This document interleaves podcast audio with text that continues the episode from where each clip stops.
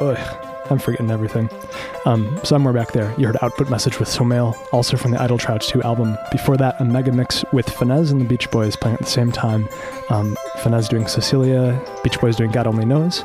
And starting off our set was Captain Beefheart and his Magic Band with Dachau Blues and Ella Guru, Trout Mask Replica. Thanks for listening to WCBN. I'm Carlo Fish, and I'm out of here.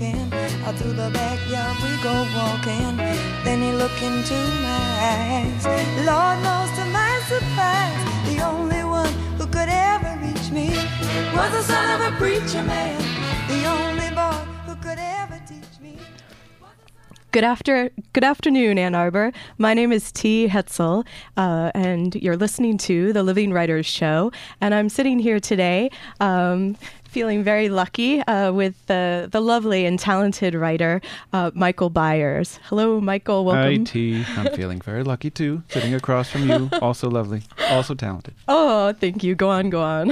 okay, I will. Oh wait, this is your show. That's right. No, we're here to talk about you. Um, so, uh, just as a brief introduction, uh, introduction uh, Michael Byers is is here in Ann Arbor as an associate professor uh, at the University of Michigan. He's uh, a, a, wonderful writer. He's got a collection of short stories that are critically acclaimed, "The Coast of Good Intentions," and his novel that came out in 2003, "Long for This World." He's currently working on many new projects, and maybe by the end of the hour or the 45 minutes rather, we'll get to hear a little bit more about. Um, his current obsessions. Um, he's an award winner. This guy, Michael Byers. Uh, he's he's got the Whiting Prize under his belt, and uh, the Academy of Arts and Letters Sue Kaufman Prize for first fiction as well for the short story collection. Um, so we're very lucky to have him here today. Um, Thanks for having me. um, so we started off with a little a little number. Yes, we um, did. Can we? Can you tell us a little bit about the the reason for the, the song choice. Dusty Springfield, great Dust- song, perhaps one of the best songs ever sung. Um, I don't know much about music, and maybe we'll talk about that later. But anyway, I do know this song because I happen to love this song, and I think the the first time I came to love this song was when it was in the Dr Pepper commercial. Do you remember this? Do you remember the Dr Pepper commercial? And yes. it just seemed really like a cool song to know. So, what year was that? Would you say that was 1990 or something, maybe, possibly. You were a youngin. I oh no, nah, not that. Well, so heard this, heard the song, loved it, and then well, but the reason you played it was was because that was my karaoke debut. Uh, Dusty Springfield. And where was that? that Where'd that take place? That was that was right here, man.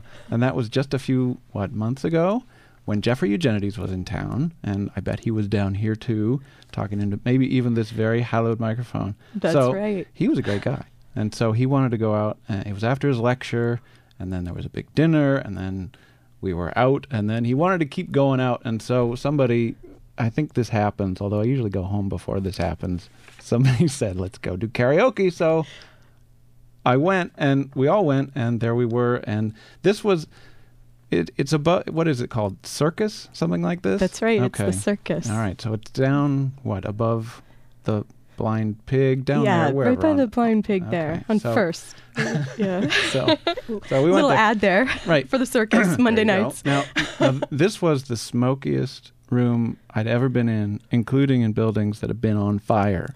Okay, I mean this was this was a really smoky place, and and and so I couldn't. First of all, it affected my throat, which affected my singing. I will, I will say. Well, it was a very throaty, throaty song. Yeah, Eugenides said it. I sounded what like uh, like William Shatner singing in his version of of of uh, of um, Lucy in the Sky with Diamonds, which is a, you know one of my favorite singing performances of all time. I don't know if that's around anywhere, but um, yeah. So I, I I tended, I guess, to be more of a spoken word artist on this night up there. But I do I, I will say for myself, I was not nervous and I was not drunk.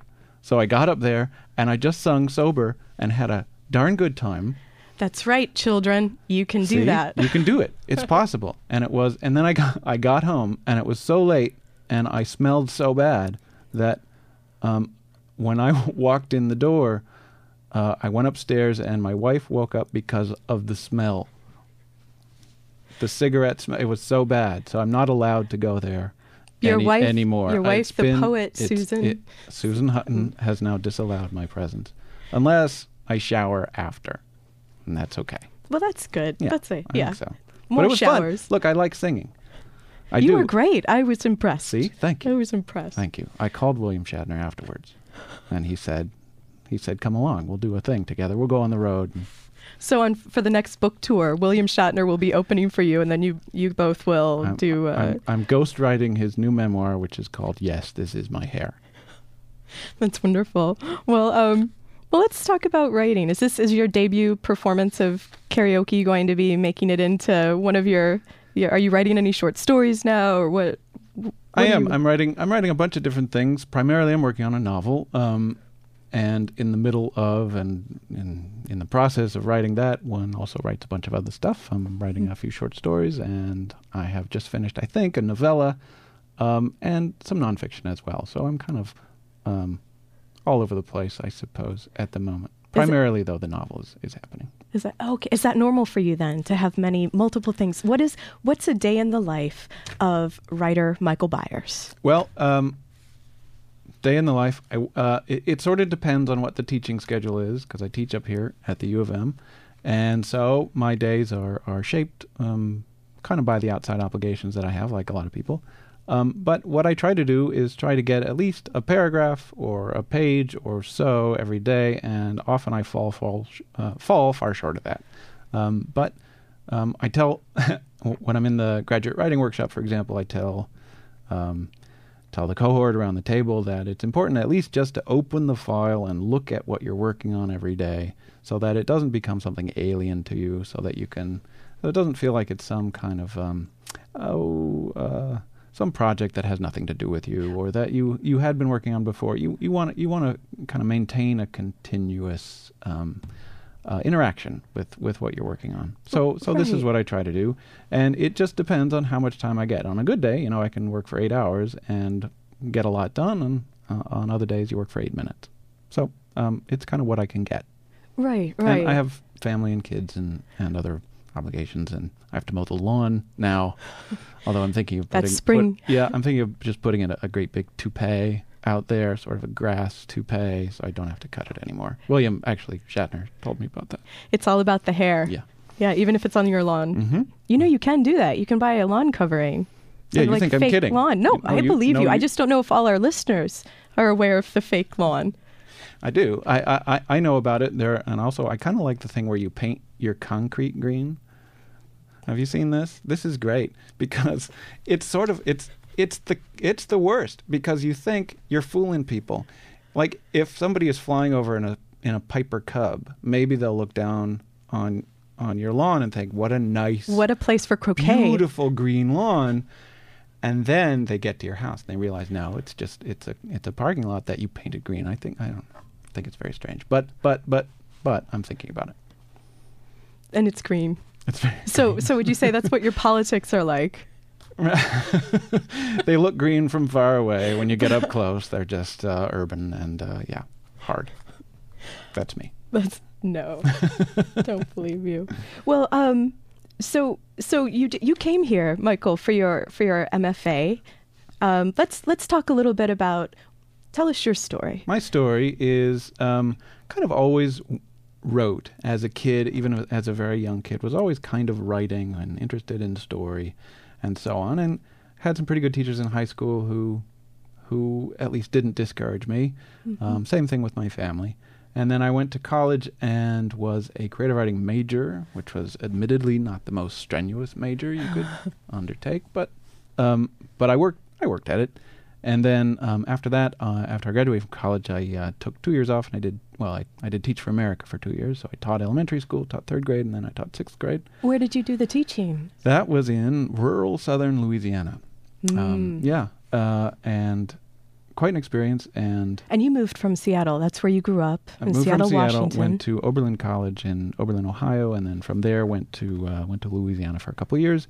Then um, took a year off after that, save having saved you know a few dollars teaching. Um, I thought you were going to say saved many children's lives No, and given them the gift of words. Yeah, I, I was actually I was I was an amazingly bad elementary school teacher. I was really bad, and I kind of knew it at the time, also, and it it uh, it struck me um, as I was kind of about three months in that that this was really not the job for me because it, it required it required me to be it, it, what what an elementary you have to have your soul kind of on the outside of your body. You Hmm. have to be vulnerable and open and ready and available for everybody all the time in the classroom, and then you take it home. And and particularly for this population, they were you know terribly underserved and in, in need of so much. And man, I just wanted to be writing, and so I was miserable and made their lives miserable. So I decided that a career as a third grade teacher, I was not going to be Mr. Byers down the hall with the like the AV cart. That was not me. So um, I kind of bummed around for a year, living off my savings, and then applied to graduate school to, and um, uh, went here uh, to get my MFA. That was in '94 to '96. And how'd you get the word on on that? Who?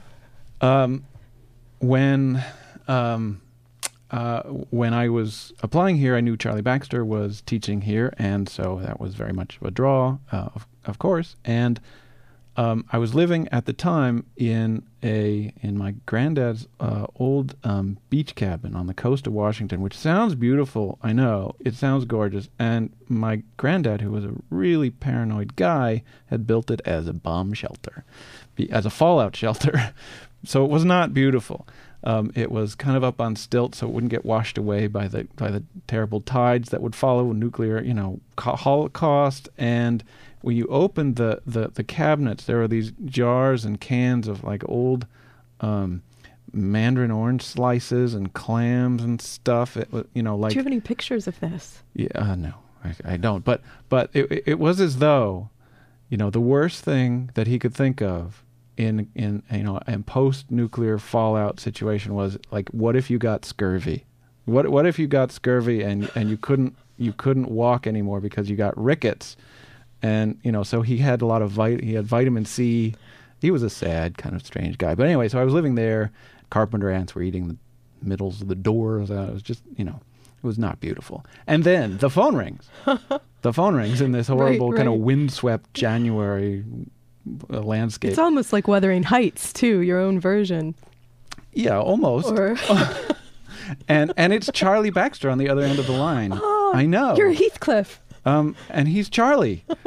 and I don't know how that goes together, but but he calls and there he is, and and he says, Michael, I want you to come come to Michigan. And I say, yes, of course, of course, I'm going to come. So I came, and and then I was here for two years, and then um, met my wife, and we went to California to do Stegner fellowships, and then moved back to Seattle for five years, and then um, kind of got on the job market at that point, and taught at Pitt, and now I'm here.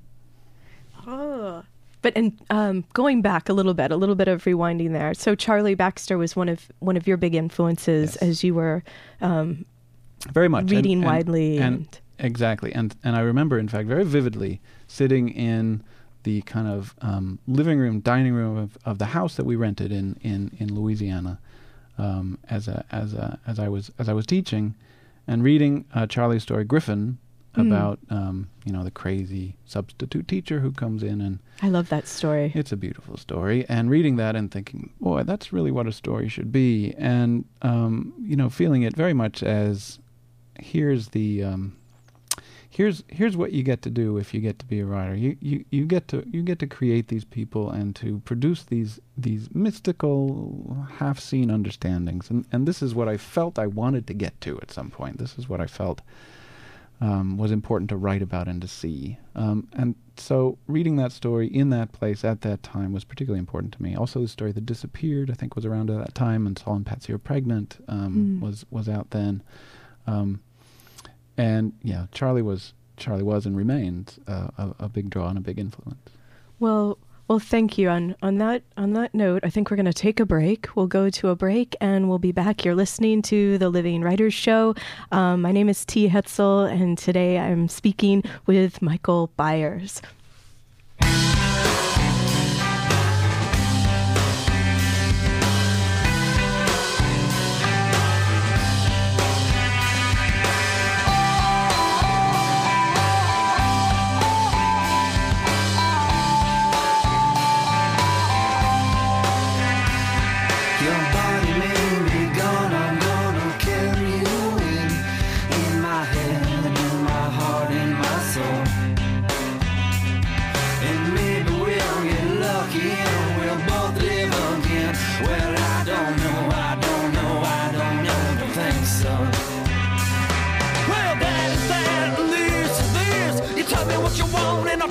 You get. You get away from me.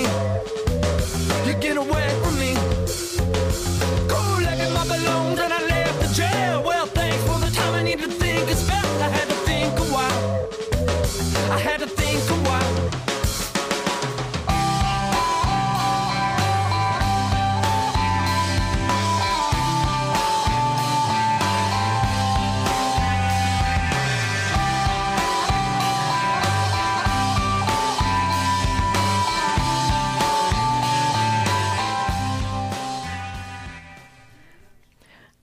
You're listening to the Living Writers Show.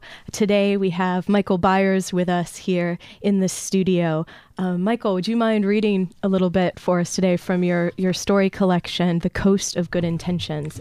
Yeah, I'll read from um, the story called Settled on the Cranberry Coast. And this was a story I was working on for a long time. Um, I started it actually in college and couldn't get it right and couldn't get it right, couldn't get it right. And while I was teaching elementary school, um, it was the one story that I worked on for about 18 months, two years. or So how, d- how do you how do you stick with a story? Like how do you find the fortitude and and to kind of it sounds like you have to dig deep to keep believing in the story itself. Like how did you know not to walk away from it? Yeah, I didn't. I, I, I, I think I should have probably. I mean, the the smarter thing to do, the the, the perhaps the uh, the more sensible thing to do would have been to say, okay, well, I'm not going to get this one right.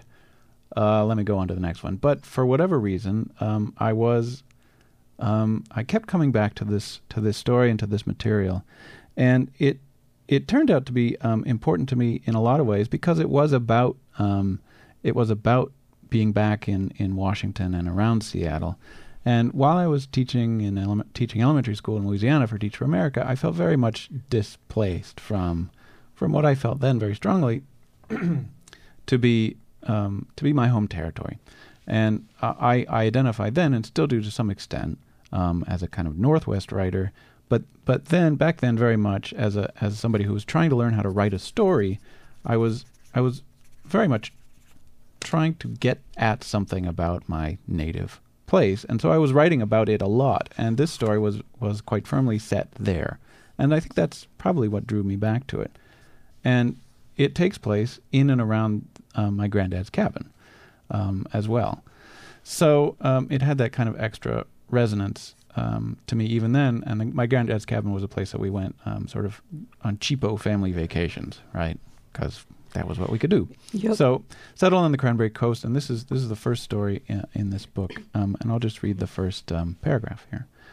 This I know, our lives in these towns are slowly improving.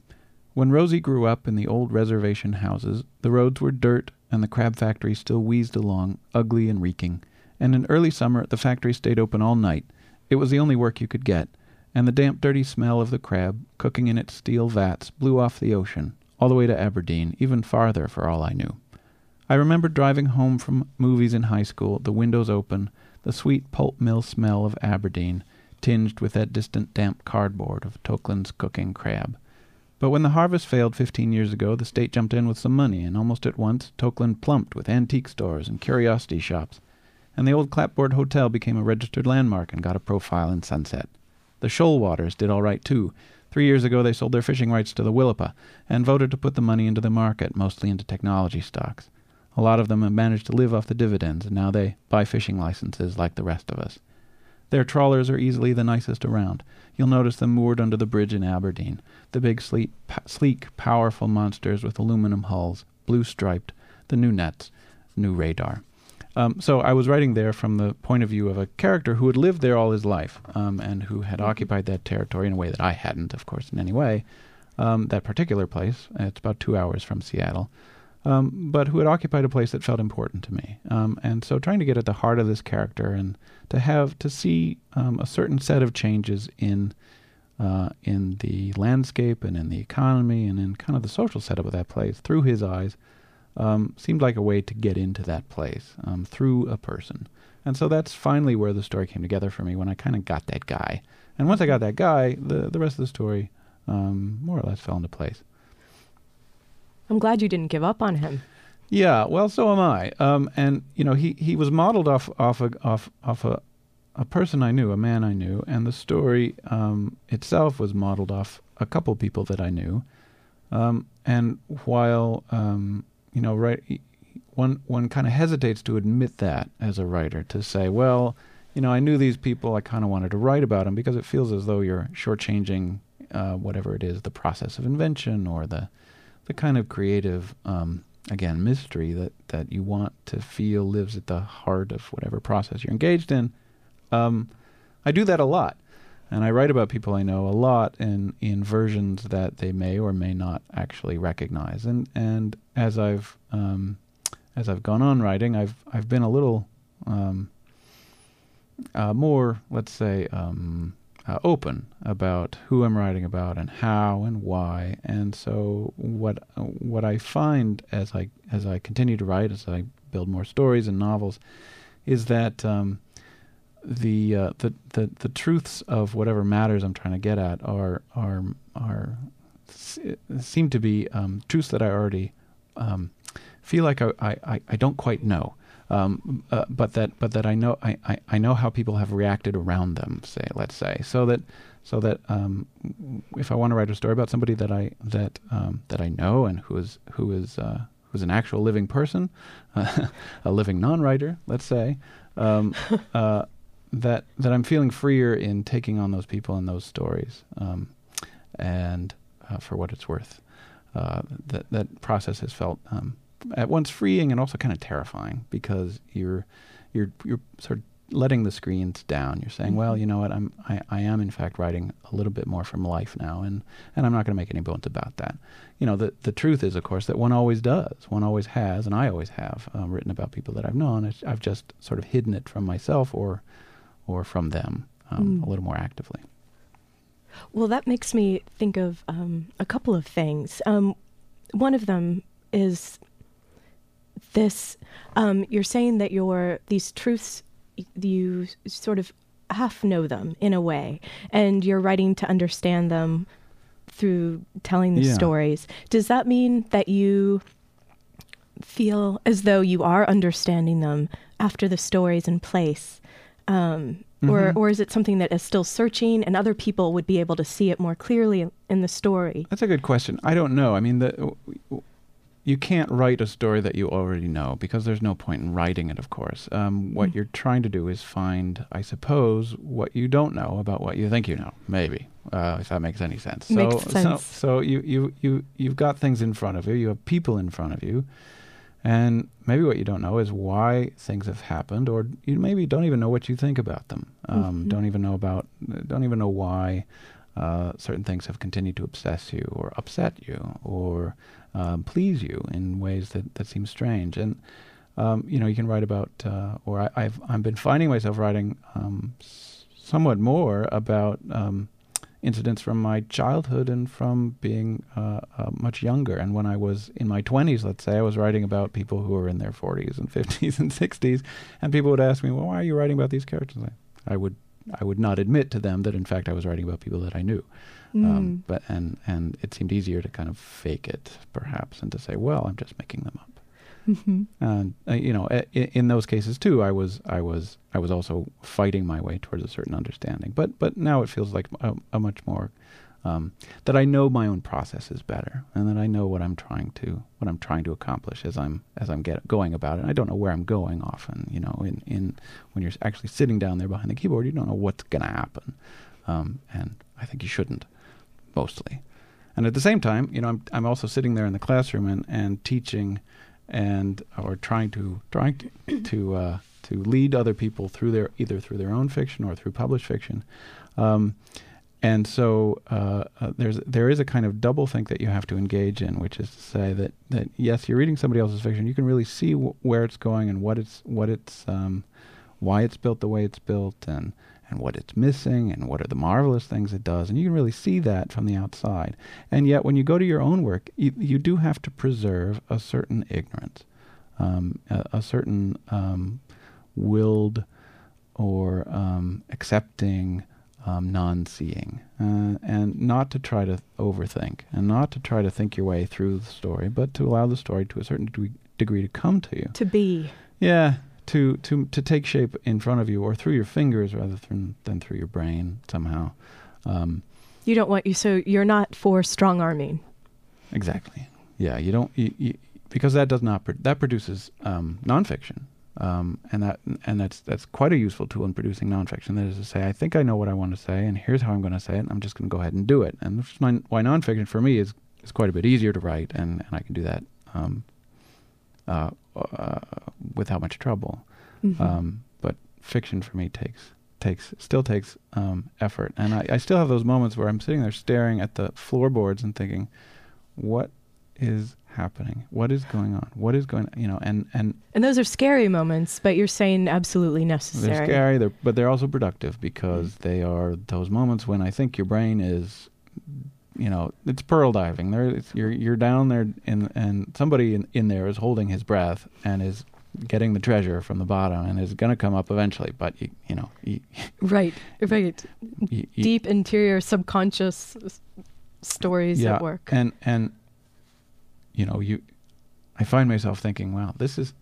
This is what I've staked it all on, right? I'm going to be a writer and a teacher, and you know, you stake it all on the ability to, um, to continue this process, right? And to and to continue to have access to this kind of, um, well, complicated. Uh, I mean, necessarily unreliable and imperfect um, uh, act that that you engage in to try to write a decent story. If you have to go all the way down there, and you you know if if you're if you're guiding it, if you're controlling it, if you're trying to control it, it it it simply doesn't work as well. Um, and so to um, to it, it it it feels risky as it should. I think it feels risky to to to rely on that so much. Um, and I wish you know I find myself wishing. Um, that there were easier ways to do it. When I was writing the first novel, Long for This World, um, I found myself really wishing that I could join the army or something, or like be a cop. Like I, I, like, I, I just want to go somewhere and do. I want somebody to tell me what to do. Um, please, I, I, I need to understand. You know, I, I, I, I want to come into work in the morning. I want, I want to sit down and do my work and then go and know that well, that was okay, that was fine. right, right. Um, Or, uh, you know, you drive the drive the cop car around and, and, and you do what you have to do. Well, well, I'm glad that you're you're not a cop, but I, I think you should watch The Wire. Oh, you are watching I The love Wire. The Wire. Yes, The Wire is really something The else, Wire is isn't it? Well, well. On that note, um, we're going to go to a little break, and um, and then we'll be back with Michael Byers to to hear more. I wanna tell you about my hometown. It's a dusty old jewel in the South Puget Sound, where the factories churn and the timber's all cut down, and life goes by slow in Tacoma.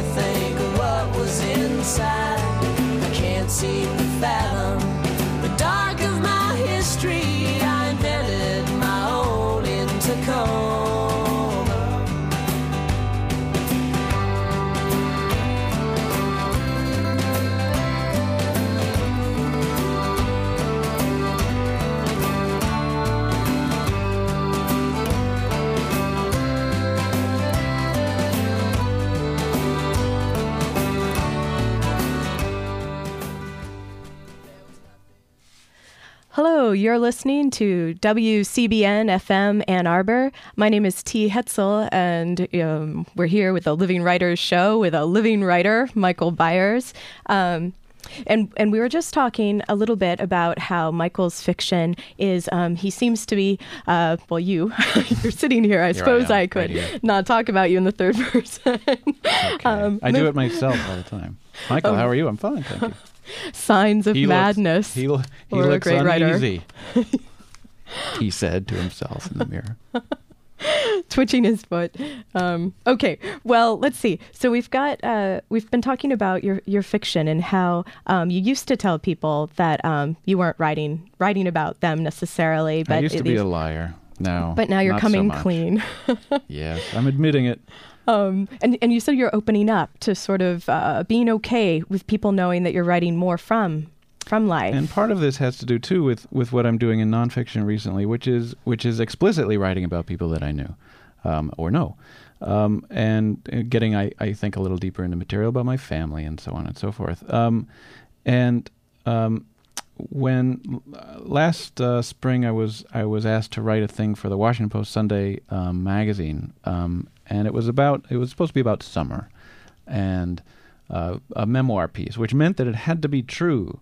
And I, and I so I asked my editor, "What do you mean true? What do you mean by true?" And he said, "Well, I mean, I mean true. Like it has to actually be factual." And I, I thought, "Oh, well, can I do? Uh, yeah, okay, I, I could do that." And the experience for me was was actually very um, freeing um, because one didn't have to invent; one could simply relate what had happened. Um, there's an art, of course, to it, uh, but but the the uh, the kind of subconscious diving that one has to do for fiction was was not as necessary, or I didn't think it was. Um, so I got to write about um, a summer that I spent in Alaska on a fishing barge, and how um, how it was important to me to have gone there because I thought I was looking for material. That is, I, I thought as a young writer, I was 19, I was in college. I thought, okay, I'm going to find something to write about. Um, and my uncles had got me this job. Um, my uncles, who were commercial fishermen, had got me this job on the on the fishing boat, and I was I was a very bad candidate. I was I was really small. I had a huge pile of hair. I had all this all these typewriters. I kept journals and stuff. Um, but what I, I was really happy to be going up there because I got to um, I got to see all this. I I thought the point was I was going to get to go see all these all these things happen. Um, and it, that was in fact something that you know I, I did get. I, I saw uh, all kinds of amazing things. Um, the sights of Alaska and the the kind of um, chaos of working on a fishing barge and just the beautiful um, terrible poetry of of the fishing industry. And it seems Um, like there's like people have hard lives there and like are doing hard work, and so maybe that seems to make it more real in a sense for a young writer. Absolutely, Your stories are more real because your life is harder. Yeah, and and I wrote so I I, I kind of wrote uh, about that intersection. That is, I was I was I was going up there with a sensibility, and I was hoping to come back with material. And by combining the two, I thought, well, maybe this would maybe this would lead me to be a, a better writer. What I what I eventually discovered was that well, what I think I, I, I found, and part of it was I I found by actually writing this essay about going up there. What I found was that in fact the material that I left behind in Seattle, my family and its difficulties, and my you know the the kind of pained interactions that one naturally has with your family, whoever they are, um, were actually the basis of of of most of the material that I would want to write about.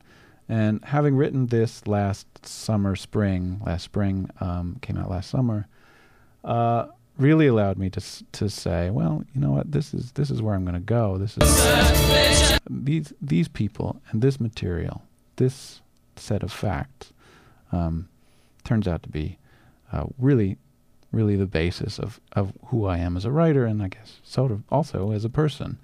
Um, and so um, writing this nonfiction allowed me to get closer, I think, to the true sources of my fiction and myself as a writer. And it also allowed me to say, well, there's all kinds of cool stuff that I like that I want to write about. So I also, um, I, I just finished, I just had a had a piece uh, in the in in Spirit magazine, and if you don't know it, you may you you probably do know it. Is it available on newsstands? No, it, it it's no longer available. It's available in the pouch in the seat back of, in front of you.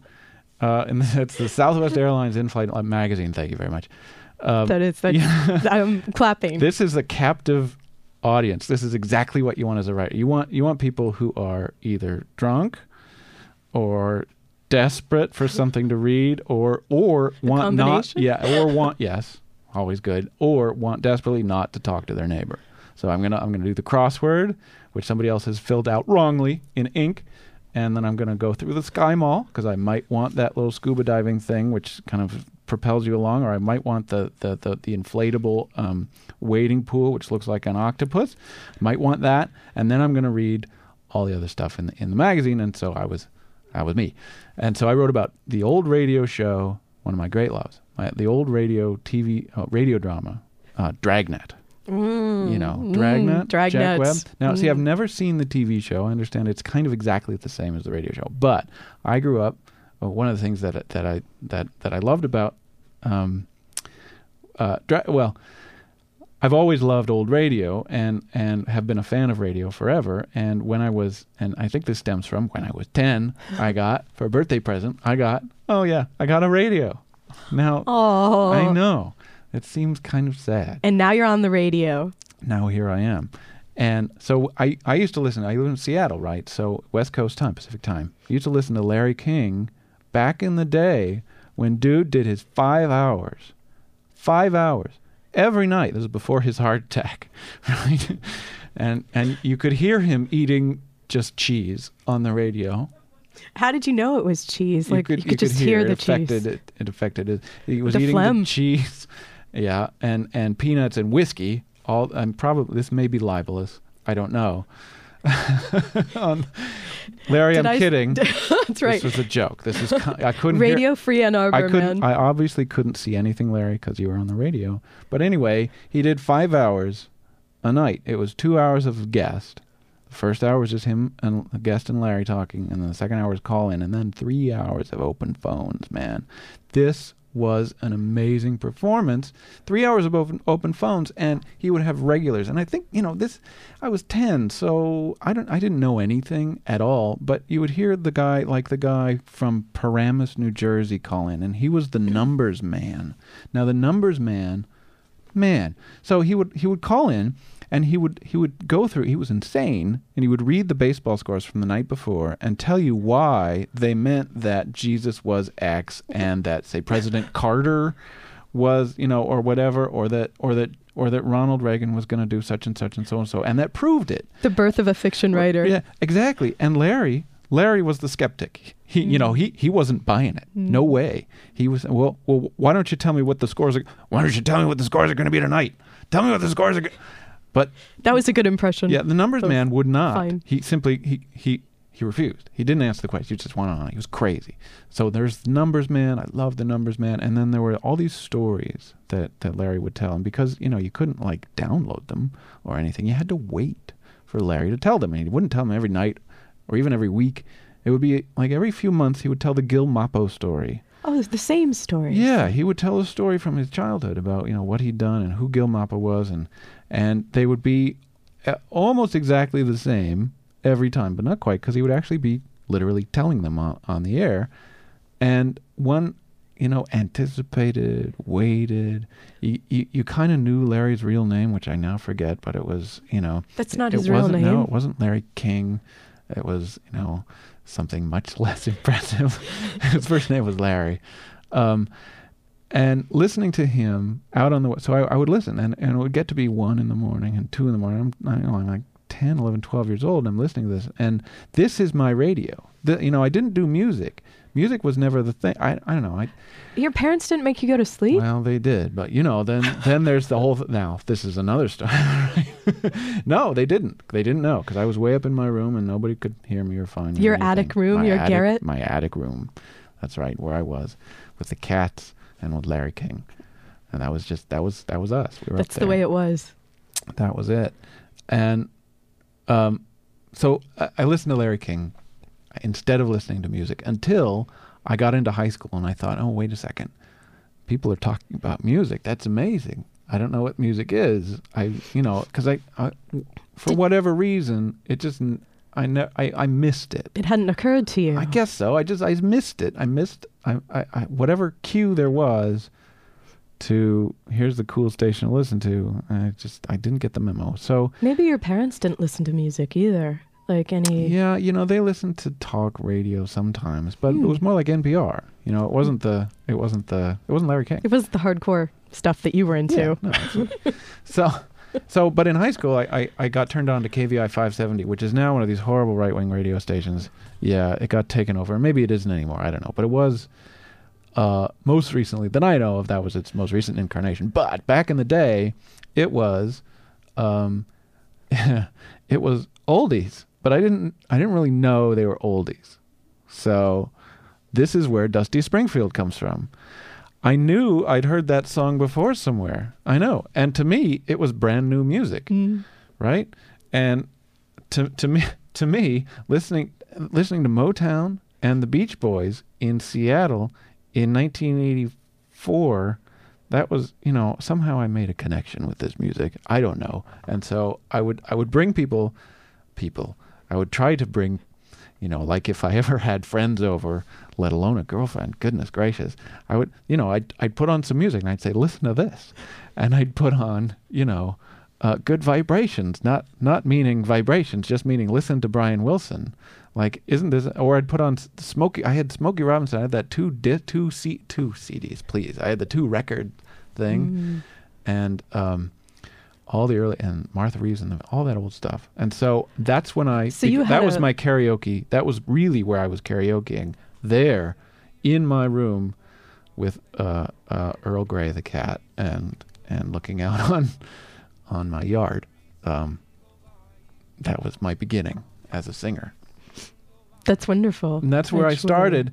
And and and uh, but Larry Larry King was my first kind of And- and- storyteller. And He you had a radio who- show too, though, probably because of Larry King. You Larry went on the radio. Well, my friend Kevin Weeks and I, we started uh, we started a little company, and for a while we wanted to do um, TV, and then we thought, well, maybe that's not quite our bag, and so we went over to uh, the college radio station there. This is in high school now, um, in Seattle, KCMU. I think it's now defunct, and Well, we had we had little. K- we- KEXP. oh, okay. So wait, it lives on It lives on without you, but hard to believe. how does it? And we, we, you know, we do little skits. We had a skit show, and so we had my one. I, I, I remember, um, a non sequitur man was. Well, this is then this is before the comic strip non sequitur, but but this was non sequitur man. So and he was a he was a superhero, and so somebody would say, "Help, help, non sequitur man! I'm caught in the well." And non sequitur man would say, "I'm going to get a parking ticket." And that was that was sort of non sequitur man. That's what he would do, Th- and it was that funny then too. That's riveting, though. Yeah, it no, really is. It is. And we, so so this is how this is this is the other way I spent my my early days of high school is writing radio skits. And I guess you know maybe if I were to try to push it, I would say, well, I was I was that was dialogue, it was voice and stuff. And Oh, I don't even. That's. I No, think that that's just. You're may- not even pushing it. I maybe just think so. that's. I think yeah. I think Maybe so. It, it was it was voice, and and and I think actually, you know, if I if I if I'm honest about it, I would say that yeah, listening to listening to those guys, listening to the Numbers Man, and um, all the other people from around the country call into Larry King and tell their stories and make their claims and talk talk you know out of the ins- insane selfness that they all had to call a national radio show and say, Larry, I got to tell you this.